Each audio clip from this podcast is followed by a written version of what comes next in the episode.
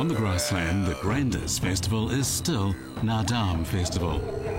Just as in nature, where animals sometimes scatter and then sometimes gather, the people of the grassland use this time to come together.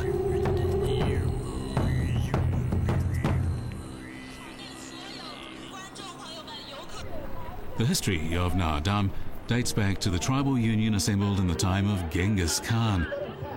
On the immense grassland where every family is a unit, nomadic people move freely with their cattle and sheep. While this all may appear undisciplined, when necessary the nomads will assemble quickly to form an invincible team in no time at all.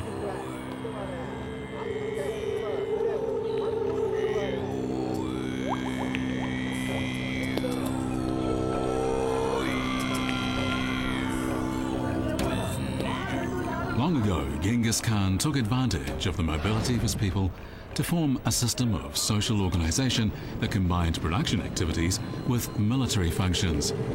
In the age of cold weapons, he launched one invasion after another and conquered a vast territory. On the west shores of Dalinur Lake, you can still see mounds of earth connected in a line. This is the Great Wall of the Jin Dynasty, built in the 12th century to resist the Mongolians.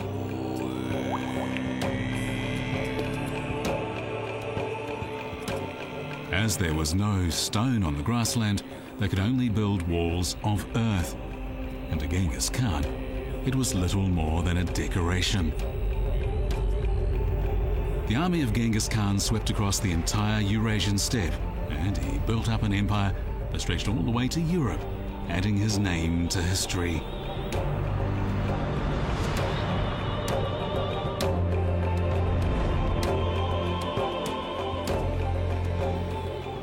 Once the nomadic people built cities and began to lead settled lives, they lost their capacity for mobile combat, and as a result, the dynasty faced destruction. This fate is common amongst nearly all steppe empires. In 1368, the last Mongolian Yuan dynasty emperor to rule the central plains of China, Emperor Shun, retreated to the northern grassland with his ministers and imperial bodyguards.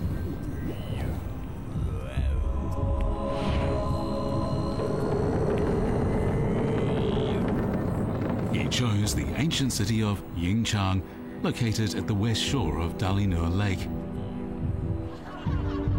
In this place, these rulers who had lost an empire indulged in vice. And just 2 years later, Emperor Shun died in depression.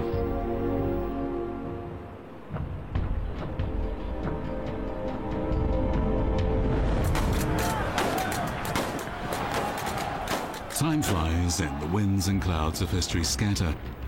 But the tradition of Naadam was kept and passed on, and eventually it became a carnival for herdsmen. Compared with the excitement of history and legends, the daily life of normal people is very friendly and real. During the Darm festival, one can watch skillful tailors showing off their skills.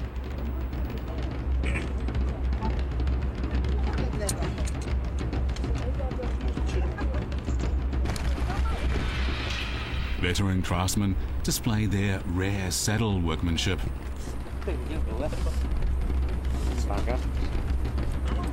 Perhaps the most popular craft to observe is the Mongolian ladies rolling and making felt. Layers of wool are pressed tightly together. Felt made in this way is very warm and thick. It's the primary material used by Mongolians to build yurts, which resist wind, rain and snow so well. Batara's fourth son, Enher Girigala, has also come. He's a great wrestler. Mongolian wrestling doesn't classify by age, weight or rank, and the winner is decided as soon as one falls. Only the person that keeps winning to the end can win the championship.